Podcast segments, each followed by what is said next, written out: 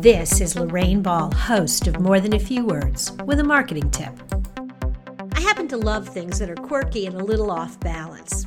That should come as no surprise considering the fact that I named my company Round Peg. And it is this love of asymmetry and innovative shapes and sizes and styles that has really got me jazzed with some of the new web trends we're seeing. Over the last few years, websites had gotten very boxy with large rectangular images at the top Three boxes below is the preferred format, but new design tools are allowing us to create designs which break the grid pattern, creating the illusion that sections of the website seem to float and break traditional borders. We're seeing asymmetry everywhere, allowing information that is more important to live in wider columns and seeing layouts with more unequal columns, drawing attention to the most important information on the page. And we're seeing lots of angles and dividers in weird shapes and sizes. If you're ready to see a little asymmetry in your website, reach out to us at roundpeg.biz.